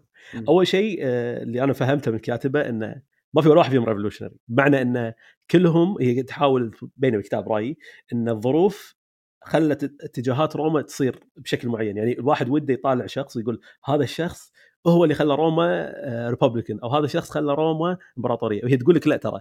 هي, هي تقول from empire to emperor بمعنى إن هي روما صارت إمبراطورية بعدين استوعبوا إنهم يحتاجون emperor إن روما صارت republic وبعدين صار في consuls و tribunes يعني على الأقل أنا هذا التصور بقوله. بس بس في في أشخاص فعلا سووا قرارات تلاحظ إن هني بلشت تغير شكل روما من خلالها خلينا نقول إن أكبر تغير أنا لاحظت يعني الشخص اللي قريت ال chapter عنه حتى ما كان كل ال chapter عنه بس جزء من ال chapter عنه خلاني أقول هذا شخص سوى نقلة جايس كراكس جايس كراكس إنه كأنه بلش يلاحظ إن مؤسسات روما ما. مو قادرة تتحكم أو قادرة توفر الغطاء الجيد حق روما الحالية سواء كشعب آه، كحقوق آه، شلون تتعامل مع آه، روما الممتدة يعني بكل أجزائها. فتقديمه حق فكرة إنه يبلش يقدم أكل حق الفقارة طبعا لأسباب سياسية طريقة تعامله مع ال senate ومحاولته المباشرة بإنه يقلل سلطاتهم تقدر تشوفها بوايد accounts من الناس خلتني أحترم التطور اللي صار فترته على الأقل إنه هي كانت الشرارة اللي بتحول روما من republic لإمبراطورية.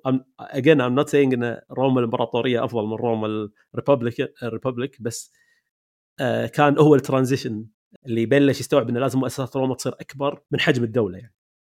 أنا بالنسبة لي ترى في شخصيتين اللي كانوا شاديني بالكتاب. أول شخصية آه، كانت آه، بومبي لأنه هو أول واحد كان عنده نفس ما تقول جنون العظمة هذا اللي يكون عند واحد دكتاتور آه، بشكل واضح. يعني وهو اللي جاء وحط صورته على العملة وهو اللي جاء وقال أنا لابس آه، لبس آه، ألكسندر the great. ألكسندر. اي إيه، فهو أول واحد دخل وكان عنده طموح إنه يصير الكل بالكل بالدولة. هذا أنا شيء لاحظته يعني بالكتاب. طبعا جوليوس سيزر كان نفس الفكرة بس إنه كشخصية كان بومبي وايد شادني لأن حتى الكاتبة قالت إنه ترى ما حد سواها قبله إنه يا وحط صورته على العملة والكل قلده بعد. خذاها كرمزية وأخذها. آه، اوغستس أنا بالنسبة لي كان الشخصية الأساسية حق تحويل روما لفترة كبيرة من تاريخها لأن طريقة توحيده حق الجيش وطريقة تعامله مع ال senate كانت جدا سابقة عصرها يعني ما أبي أكون مضيع بالمعلومة هو اللي طلب من ال senate إنه يتساوون معاه بالتصويت عدل إنه حتى ال senate كان يقول ما راح نصوت إحنا مع امبراطور يعني أنت تصوت وأنا أصوت ضدك شنو الفائده؟ بس أنا بالنسبة لي اوغستس اوغستس كان آه، هو الشخصية اللي حسيت إنه بطريقة توحيدة حق الجيش اعطى استقرار حق الدولة فترة جدا طويلة. وبعد فترة رجعت نفس مشاكل قبل اوغستس اللي هي كل فيلق بالجيش يحط له امبراطور جديد أساسا شنو غلط اوغستس؟ ما إيه. عنده وريث ما عرف ما حط طريقة وراثة ما توفق هو هو ما توفق صراحة يعني لا هو مو بس ما توفق هو ما حط system هو ما حط system واضح شلون الورثة تنتقل هو بس لو صح. واصل حق هالنقطة إن إحنا كدولة كذي نمشي الحكم وينتقل من صح. شخص لشخص كان يعني قدم استقرار أكثر حق الدولة بس هذه من الشغلات العبثية بال كل واحد مر بالتاريخ صعب إنه يضمن وجود سلالته بعده. حاول يسوي كل إيه. شيء عشان يحط له وريث حتى إنه تبنى وريث والوريث ما ضبط معاه. فسالفه إنه شخص يورث آه، إمبراطورية حق اللي بعده كانت وايد صعبة على أيام أغسطس. مع إنه كان ممكن آه، يقدم شيء وايد أكبر حق الإمبراطورية لو بس ضبط معاه هذه الشغلة. هو في يا أخي أنا تذكرت معلومة تو جانبية يعني بس في معلومة وايد وايد يعني عجبتني أنا من ناحية سرد التاريخ. هي لما تجي في إمبراطور أعتقد أو واحد من ال consuls قبل اللي قالت إن هذا كان في قصص عنه انه لما يدش ال senate كان يسلم على واحد واحد ويعرفهم ويسلم عليهم ويسأل عنهم. فبعدين هي قالت إنه بهالوقت إحنا ندري إنه كان في 300 واحد من هذيلا. فهو لما كان يدش إذا بيسأل كل واحد شلونك ويسأل عن اهله راح ياخذ ست سبع ساعات يمكن بس هو يسلم أو شيء كذي. فهذه شغلة عجبتني صراحة. بالضبط مثل ما قلت هني هذه هذه هني تبين لك ماري بيرد كثر عينها ثاقبة يعني. أي أي قضية تعطيها إياها راح تعطيها تحليل. شلون فكرتي في السالفة؟ يعني إيه يعني ما تاخذ أي قصة على face value كلش. هني الرد على شلون ماري بيرد تحلل التاريخ وشلون الظروف هي تخلي شخص كأنه هو البطل العبقري. يعني هي تقول لك إن لحظة صعود اوغسطس أو موت يوليوس سيزر وبداية الإمبراطورية أنا أعتقد الكاتبه بتقول لك شيء إن روما كان لازم تكون إمبراطورية or else ما راح تضبط الأمور. اللي يصير هي تقول انه بعد ما اوغسطس مسك وقامت تنتقل الامبراطوريه من شخص لشخص يقول تقول إن المؤرخين دائما يحاولون يحللون شخصيات الأباطرة هذولي. بس هي تقول بالحقيقة إن الأباطرة هذولي ما كانوا يلعبون الدور اللي الناس متخيلته. مؤسسات روما فترة الإمبراطورية صارت مؤسسات ونظام طايف مستوى الشخص ال head of state هي كانت أكبر مشكلة بال succession plan إذا كان في لو لو ال succession plan كان سهل إذا كان الوريث يقدر يقعد على العرش بسرعة ما كان في مشاكل بالمؤسسات ولا كان رأي الإمبراطور نفسه يفرق بطريقة إدارة روما. وهذا شيء يعني وايد حلو بطريقة كتابتها. وعلى طاري ال alternative universes والأشياء الظروف اللي تخليهم. زي شنو كان راح يفرق لو كارثج هي غلبت روما؟ هل تتوقعون راح نشوف شيء غير ولا آه كارثج راح تكون روما يعني بس بس العاصمة مكان ثاني ولا إيش رأيكم؟ ما أنا هذا اللي أحس الكتاب قاعد يقول إنه ترى تاريخ روما كان راح يكون تاريخ روما either way سميته روما ولا كارثج كان في إمبراطورية راح تفوز على اللي حواليها وبعدين راح تحكم العالم يعني. هو عموما يعني الظروف وايد تحدد يعني مصير الحضارات هذه أعتقد. أكثر من رأي شخص واحد. ممكن صح ممكن تصير كارثج حضارة كارثج بدال لا تذكر حضارة رومانية. ما أتوقع ان في شيء يميز روما على اللي حوالينهم يعني شنو يميزهم؟ هم كانوا غير اللامركزية اللي كانت عندهم بأول سنينهم هذه الشغلة الوحيدة اللي كانت تميزهم وطبعا عندهم شغلات تميزهم عن الإغريق انهم كانوا متقبلين أي شخص يكون روماني. هذه الشغلة هي أدت إن الإمبراطورية تكبر لحدود طافة الامبراطوريات الثانية يعني. حتى سالفة تحرير العبيد ترى لها دور بالموضوع لأن قدمت وضع اجتماعي حتى أي شخص فيه يقدر يصعد نوعا ما. تقدر تصعد اللادر تقدر إي تقدر تصعد. فيعني مثلا لو أنت تحط دولة آه، الإغريق مكانهم ومع تعصبهم على ما حد إنه يصير إغريقي غير آه، الموجودين بالدولة يعني ما لهم آه، وجود بعد كم سنة من هالسبب أتوقع. ما كان عندهم طريقة تاخذ حضارة قريبة منها وتسوي لها integration وتصير نفسها. حتى لآخر الكتاب لو تلاحظ الحضارات البريطانية أو المنطقة بريطانيا هذه لما دخلت متأخر حتى الحضارة هذه من نفسها حاولت تصير تاخذ رومانية. Roman إي حاولت تصير رومانية من نفسها. م. يعني ما ما كان في فكرة إن ما دخلت عليهم الروم قالت ما يصير تكتبون بهاللغة ما يصير تتكلمون بهاللغة. ولازم تلبسون نفسهم وتغيرون اساميكم لا هم من نفسهم. الطبقة العليا بالمجتمع هذا قال إحنا بنصير رومان. فلا أنا أتوقع إنه مو بس سالفة حرب. مسألة إن المجتمع كان يقدر يدخل فيه أي فرد هذه كانت من الشغلات الأساسية اللي خلت روما تكون الدولة المسيطره بالوقت هذا. حتى تبني الآلهة مالت الأماكن اللي كانوا يروحون لها. يعني كانوا لما يروحون مثلا على الالهه مثلا الأغريق أو كذا آه، خلينا نقول شعب هم داشين عليه مؤمن بآلهة معينين كانوا يتبنونهم يدخلونهم مع الآلهة الرومان ما يعني يقولوا لهم هذول ملوتكم غلط ولا غيره فهذه أهم شغلة تأثر. هذه اعتقد موجودة بكل الحضارات الوثنية اللي كانت موجودة. ما أدري يعني أنا بس خبري انه كانوا عندهم تساهل بإن أوكي أنت عندك آلهة بعد يلا صفها صفها مع اللي عندنا. كانت ماشيه الدنيا كذي. هم, لازم نحط اعتبار يعني آه، مهم. إن موضوع الدين وموضوع الإله ما يصير تحاول تحلله بالنظرة الحديثة اللي هي dominant النظرة الفكرية الشائعة عندنا هي نظرة آه، آه، توحيدية نظرة monotheist ما يصير تفهم ال polytheism بنفس الشكل. مو بس ال polytheism هي تقول ما يصير تفهم الحضارات هذه بنفس الشكل. كانت علاقتهم بين قوسين فكرة الإله كانت مختلفة. كانت العلاقة على قولتها شنو؟ ما كان لها ما كانت علاقة روحانية. كانت علاقة كانها كأنها علاقة مع ملك يعني. بس شخص مو موجود. إنه يطلبون منه طلب ويقدم له وبناء على تقديم الطلب هذا هو يعطيهم اللي اللي يحتاجونه. فما عندهم العلاقة ال exclusive هذه أو العلاقة الحصرية حق الآلهة. كان الناس لما يموتون إذا كانوا وايد زينين نفس رومولس نفس اوغست آه، أوغستين وكذا يوصلون مرحلة يتم تقديسها لأنه يأخذون مكان بين الآلهة عندهم ويروحون يدعون له يعني. فأعتقد هذا جانب آه، يعني جانب بالتحليل بالكتاب وايد كان مثير للاهتمام إنه آه ما فكرت أنا بموضوع كذي كلش بوجهة نظر شخص خارج إطار التوحيد يعني. آه أما موضوع اللي قال القفاص أنا أتفق معاه وايد اللي هو روما نجاحها ال intentional كان بان هم شعب كان inclusive بمعنى إنه كان كان يعطي جنسيته حق الكل. وهذا السبب نجاح روما إنه هو شنو كان يسوي؟ كان يروح حق الدول ما كان يعطي كان عليهم بس taxation ويدشون مع الجيش. بسبب الشروط البسيطة جدا عشان تكون جزء من روما خلت روما بشكل آه، غير مخطط له إنه تسيطر على العالم لأن كانت تدش تغلبك بالحرب وما تحط عليك مسؤوليات وايد. واصلا على قولتها في بداية روما ما كان عندها القدرة ان ال tax collectors مالتها ما كانت تقدر تاخذ ال tax بشكل بشكل واضح فكانت مستفيدة من عدد الناس اللي كانوا كانوا يحاربون وياها.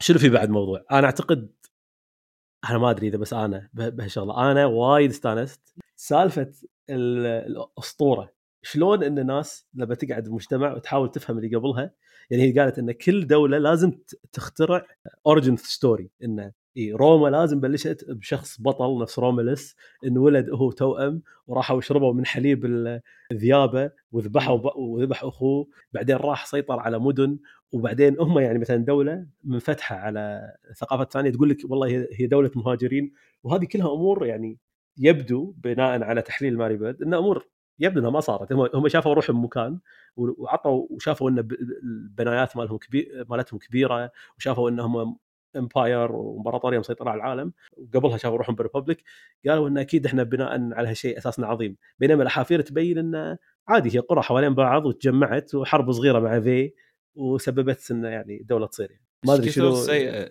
إيش كثر سيئة قصة آه، انتهاء عهد الملوك؟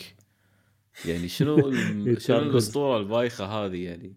سالفة انه صار في محاكمة حق آه، مو كان في قاضي يبي يتزوج بنت و لأن القاضي قريب من الحكم أجبر البنت إنه تتزوجها وبعدين راح الابو ذبح البنت. يعني روح اذبح القاضي ليش ذابح؟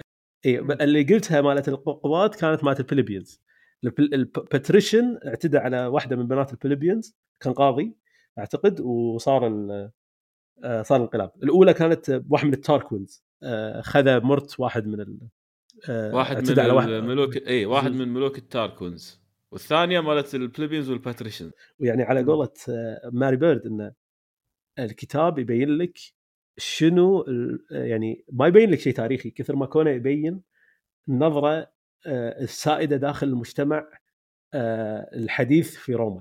تقول انه يعني هم عندهم fantasies وآراء عن النساء تظهر بطريقة سردهم للتاريخ القديم. لا من ناحية النظرة أصلا. تشوفها حتى ترى بأوقات متأخرة عندهم يعني لما يو حللوا ليش شلون أغسطس مات يعني. القصة صح. ما تصدق عرفت؟ إنه شلون تسمم أغسطس انه وهي سممت التين أعتقد وهو إيه. قاعد ينبت عشان هذا مقطوف من القصر من القصر يعني فما راح يشيكون عليه. يعني ما لا ما يصير. إيه، عندها جملة شنو تقول؟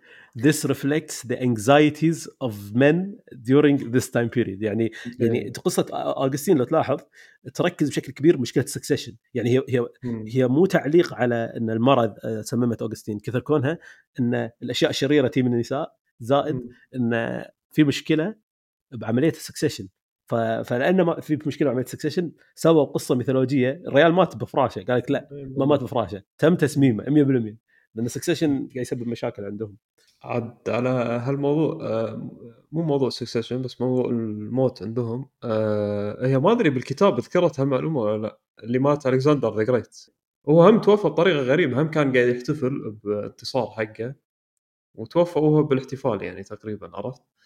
ف إي هم شغلة يعني غريبة صراحة. أنا شيكت شوية قريت عنه Alexander the Great كنت مهتم أكثر بالاغريق يعني بهالفترة هذه بالذات وين قوتهم اللي نسمع فيها إحنا مثلا عرفت؟ بس اللي استوعبته إن هم أغلب خلينا نقول الحروب عندهم كانت الجانب الشرقي من العالم يعني. كانوا يروحون إلى جهة الشرق من اليونان يعني. فمن كذي يمكن ما كانوا داشين على Carthage وروم هالأمور من أيام. صحيح خصوصا Carthage جيم روم يعني آه، قرطاج إيه. آه، تونس وايد يم إيطاليا. في في شيء مهم بعد آه، فيما على روما. أنا أشوف استقرار روما كان يجي لما كان عندهم حرب خارجية. يعني لاحظ هذه أصلا من الأساسيات الشغلات اللي قالتها إن لما الروم ما لقوا عدو موحد صاروا أعداء بعض حاولوا يعني على ال continents أيوه فيوم حصلوا عدو شو اسمه عدو موحد كانت وايد أسهل إدارة الدولة. يعني خلاص إحنا ضد فلان ونحتاج وأنا أتوقع في مستوى ثاني في مستوى ثاني ليش الموضوع كان أسهل. كان لأن لما they expand كانوا ياخذون spoils كانوا ياخذون غنائم يحسن الحاله الاقتصادية مال الدولة. فكان لما يحاربون لبرا كانت حياتهم سنعة لأنه يروح تزيد الغنائم يروح يبنون قصور وما أدري شنو داخل روما. لكن يوم كانت تستقر الدولة وما فيها سالفة إن الحرب الخارجية كانت الأمور تسوء لأن لا عندهم فلوس يوكلون الناس ويبنون هذول قصور 24 ساعة لأن مهووسين يبنون جسور ويبنون مباني. زين من وين تجيب الفلوس أنت؟ إذا وفي شغلة قالتها ماري بيرد وايد خلتني يعني mind blown واحد سألها قالها زين من وين تتوقعين الرومان قاعدين يجيبون فلوس عشان يبنون هالمباني؟ كانت تقول لهم يبدو إن روما كانت ماشية on knife edge كانت كانت قريبة من الإفلاس طول المدة. يقول لك إن الفلوس بروما كانت جدا جدا محدودة وهم كانوا يصرفون فيها بشكل خيالي. لو يشوف اقتصادي بالوضع الحالي بيقول هذه دولة رايحة للإفلاس. فأعتقد ان هذا جزء كبير بسبب القتالات. وهذا ترى هم تلاحظه متى روما استقرت شوي نسبيا غير فترة آه، يسمونه بيونيكور. بيونيكور كانت مستقرة داخليا. آه، تقدر تلاحظ إنها تقريبا بالهذول لما سووا العهد الثلاثي مال يوليو سيزر بومبي وكراسس بهالفترة كان في امتدادات يوليو سيزر طالع على على بريطانيا بومبي طالع على آه، الشرق. طبعا تقدر تقول أوكي سيسرو كان يتذابح مع كاتلاين بس ذابحته مع كاتلاين ما كانت بنفس السوء يعني. بس هو وقتها مو كان في أزمة اقتصادية حسب اللي فهمنا وقت آه، سيسرو كاتلاين آه نسبيا اي يبدو يبدو إنه في في أزمة إيه. اقتصادية. ويعني يبدو إنه كل ما تصير في أزمة اقتصادية قاعد تصير مشاكل. بس أنا أقول انه كل ما قاعد يتمددون على الشرق والغرب أمورهم زي أمورهم طيبة. في شغلة جدا كانت غريبة عندهم إن أساسا ما كان في شرطة. ما كان في آه قانون. يعني مثلا مسألة إن القانون موجود هذه مو شغلة مسلم فيها حق الكل. القانون ما يوصل حق الطبقات البسيطة. لأن الطبقات البسيطة ما عنده مقدرة إنه يروح يطالب بحقه. أما الاغنياء فكانت تصير لهم محاكمة. والسيناتورز يدافعون عنهم ويجيب ناس آه، يمثلونه. أما الفقارة يعني مو مو الشخص اللي عنده في جملة هي قالتها. حقه. في جملة هي قالتها آه، المحاك فكرة إن تمتثل أمام الحكم أو إمام المحكمة بالنسبة حق الفقير هي أزمة مو مو شيء هو يبيه. يعني إحنا بالنسبة لنا الحين نطالع إنه إذا أنت تم يعني ظلمك أو شيء أفضل شيء تروح حق المحكمة هذا راح ياخذ حقك. بالمقابل هي كانت تشوف إنه الضعيف بروما أصلا ما كان يبي يروح المحكمة لأنه بيروح المحكمة يعني بيموت. يبي يصلبونه ولا بيسوون هذا يعني بيسو... بيسوون شاورما باختصار يعني. هذه نهايته. في شغلة بعد عندهم ال... وقت الإعدام في طريقة إعدام حق اللي مو مواطن وطريقة إعدام حق المواطن عندهم عرفت؟ إن الصلب حق اللي ما يكون يعني من روما أو شيء شيء ما عنده خلينا نقول جنسية. فهذه شغلة غريبة ان الإهانة هم بطريقة الإعدام أو العقاب تعتمد على أنت من روما ولا من برا روما.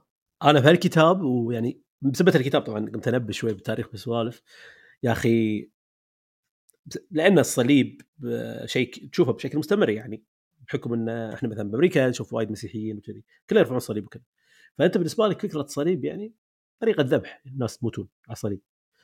بس أنت بعدين تتابع التاريخ إن إن الصلب فعلا فعلا من أسوأ طرق القتل بالتاريخ يعني. الصلب طريقة مزعجة مقززة ترى حتى الرومان يدرون إنها طريقة سيئة. يعني ما يصلبون أحد منهم يصلبون الباقيين عشان يعني يمثلون جثثهم. وفعلا قفاص قال شيء وايد مهم اللي هو شلون هالدولة ما فكرت تحط شرطة؟ يعني فيها فيها جيوش. فيها قضاة ليش ما فيها شرطة؟ ليش ما فيها مؤسسة داخلية توقف تقول لك والله هذا سوى كذي ولا كذي؟ شيء غريب. في طبعا موضوع العدالة عندهم أصلا كبرى يعني في كم حادثة في شغلة ما أذكرها بالضبط ما أذكر احداثها بس اللي كان فيه أعتقد مثل هوشة صايرة عند بيت وواحد من العبيد اللي بالبيت هذا طيح صخرة على واحد من اللي جايين يعتدون على اللي بالبيت. فعيال الموضوع انه منو الغلطان عرفت؟ طبعا غير موضوع العبيد عندهم يعني في حادث اهم اللي تقول إن عبد غلط غلطة فكان لازم يعدمون كل العبيد مالت البيت هذا. اللي كانوا 300 400 واحد كان كبير يعني. هذه بأي نسيت بعهد واحد من الأباطرة ولا بعهد اللي قبل؟ واحد من الأباطرة أعتقد نيرو نيرو اللي سواها. نيرو آه، كان يمكن أكثر واحد دموي على الإمبراطورية كلها. ولا شنو موضوعه يعني؟ هو معروف انه ذبحها هلا عدل. إيه هو ذبح. إيه. قالوا إنه في قصة إنه كان ذابح أمه مغرقها. آه مرة ثانية. ماري بيرد قالت أنا اسالوها من المره تبي تقعدين معها قالت يا زوجة أوغستس عشان تعرف إذا ذبحت ولدها أو أبي قاعد مع أم نيرو أعرف إذا صدق ذبحها ولا لا. تقول إن هي شاكة بالسالفة. يعني على الأقل ال whole point مال ماري بيرد قالت شغلة حلوة. قالت إحنا موضوع الأباطرة هذول والتحليل مالهم هي ما تأخذ الجدية وايد لأن هي تشوف شكل من النكاية بالامبراطور السابق. إنه ما حد يقدر يتكلم بحياته بس من يموت الموضوع آه، يصير out of proportion يعني يطلعون حرتهم كأنه بالامبراطور الجديد بأنه ينكلون بالامبراطور القديم. على أقل تقدير هذا اللي فهمته بطريقتها.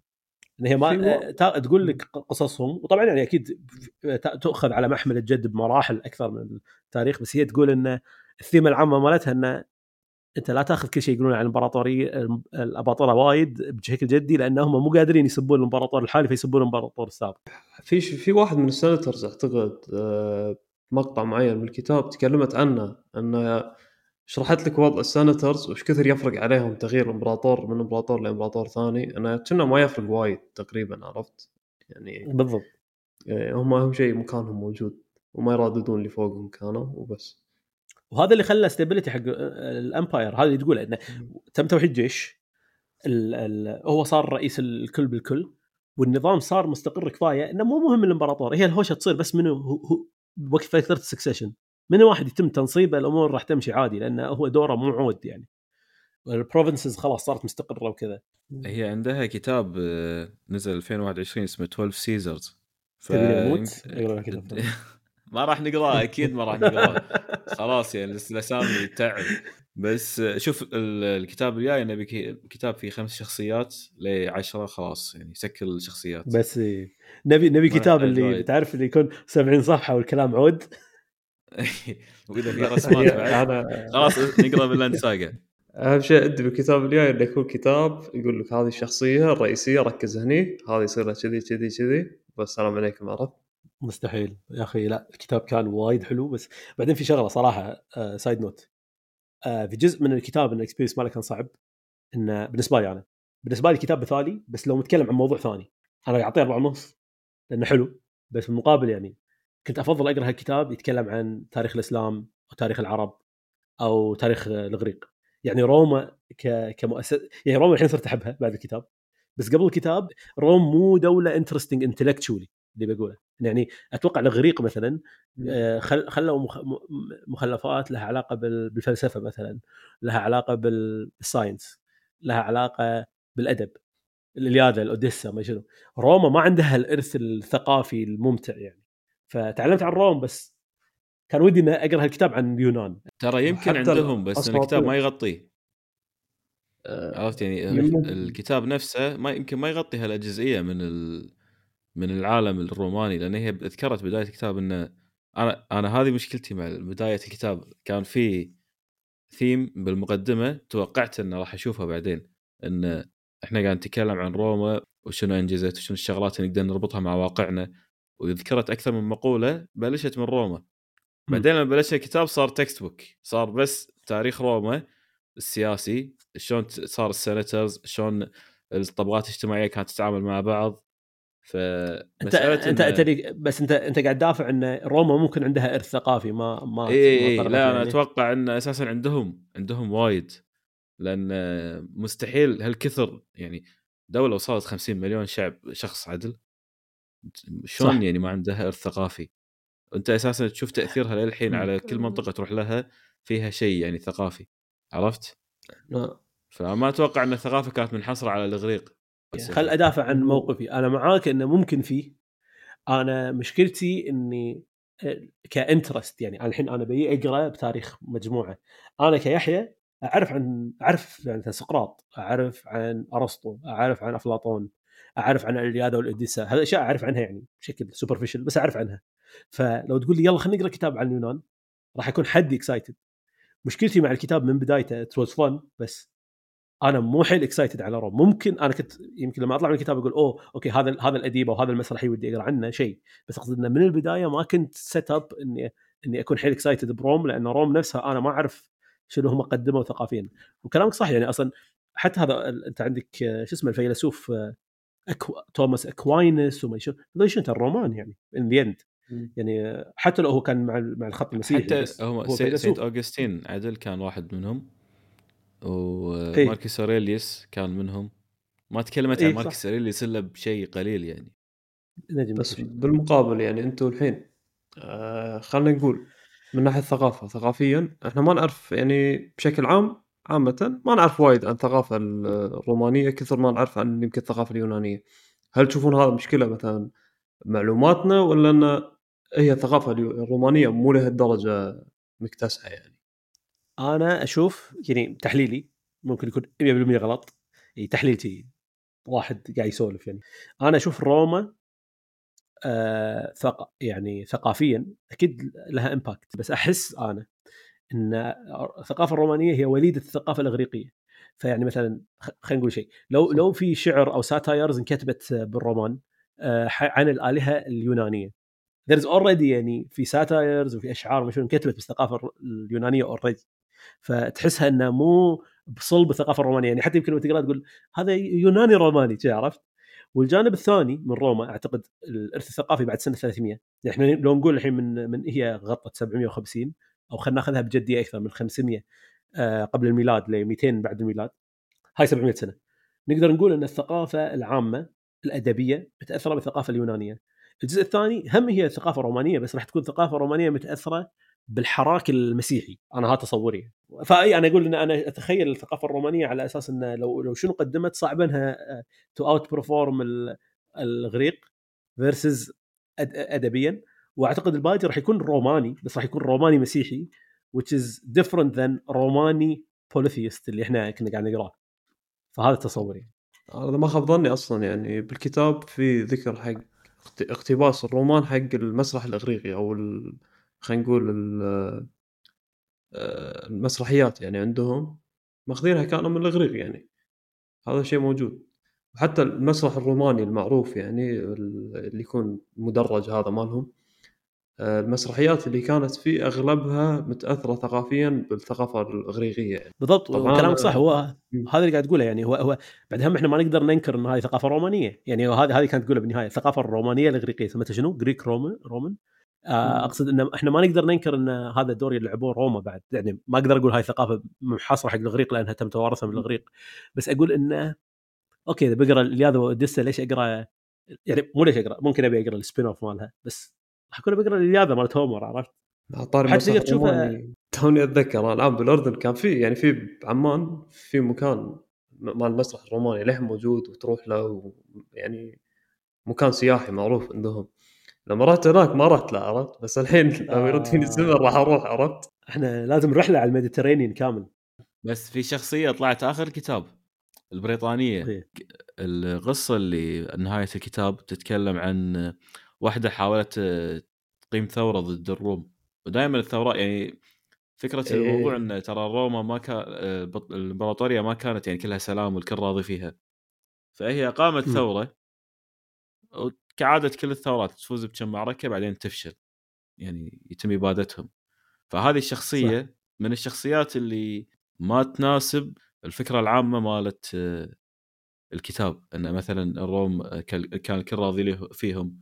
وهم إن دور المرأة بالمجتمع الروماني ما كان يسمح حق واحدة بنفسها إنها تظهر تقيم حرب على جيش كامل. فخوش شخصية الصراحة طلعت. أصلا نسيت اسمها. وطبعا طبعا هاي جزء من الشخصيات هذه البنية نسيت والله اسمها بس هذه البنية كانت من الشخصيات اللي الرد على سالفة السرد التاريخي ان إن انكتبت عليها بشكل غير معاصر كتب عليها بعد 200 سنة من إيه. ناحيه وصف الشكل وش personality شفت لما أقول لك إن هي كان عندها الكاتبة ماري بيرد كان عندها طريقة تعطيك المعلومة وبعدين تعطيك ال credibility مالها شي بسرعة يعني. تقدر حتى تقيم من كلامها انه 20% 30% فهي تعطيك وصفة بعدين يقول لك اي ترى اللي كاتبها بعدها 200 سنة فيعني عاد أنت كيفك؟ تبي تصدق إن هذا شكلها ولا لا؟ اسمها بوديشيا أذكر آه، سويت لها جوجل هذه Google search لما قالت سالفتها. لا شوف هو أهم نقطة بالكتاب يعني دام إحنا من طالب بريطانيا هي تقول اللقطة اللي هي كانت يعني تقريبا خلتها inspire تكتب كتابها. ما قالت إنه خلتها inspire بس يعني واضح من كلامها إنه كانت نقطة مهمة بالكتاب عندها هي ال tombstone مال هذه. المرأة اللي اللي آه تزوجها واحد سوري. تقول إن هذا captures كل شيء كانت تبيه من الكتاب. إن روما إيش كثر ممتدة وايش كثر ثقافيا متداخلة وايش كثر هي مم يعني في أسئلة هي ودها تعرفها. تقول يعني وقالت نفس الجملة اللي كاتبتها بالكتاب قالتها بالمقابله اللي هي كانوا هذول يسولفون مع بعض Celtic ولا Aramaic ولا روماني. وشنو كان شكلهم بالفريج؟ يعني لما واحد كان يشوفهم هل كان إيه. يقول هذه اللي متزوجة سوري ولا كان يشوفونه عادي يعني؟ بالضبط الكل متزوج الكل وواحد يتزوج من أطراف روما فأعتقد هذه صلب السرد التاريخي اللي قاعد تسأله اللي هي على ال identity مال Rome وشنو علاقة هذول ببعض وشلون كانوا يشوفون بعض مع إطار غير واضح حق الدولة. سواء من ناحية citizenship ولا حقوق وواجبات ولا من ناحية جندر ولا من ناحية يعني identity حتى through Rome. هل هو يشوف روحه روماني ولا بريطاني؟ هل هو يشوف روحه اغريقي ولا روماني ولا الاثنين؟ وأحلى شيء إن ال conclusion انه يبدو إن الكل ب Rome إن روما كانت منفتحه كفاية إنها كل شخص فيها كان يشوف روحه عنده جنسيتين رومانية وجنسيته الثانية. وهني بتكون نهاية الحلقة. شكرا لاستماعكم. كان معاكم يحيى المؤمن وعلي القفاص وعلي نجم من بودكاست Review 205 لا تنسونا من ال like وال share وال subscribe في المنصات المختلفة وانتظرونا بحلقة جديدة و review جديد.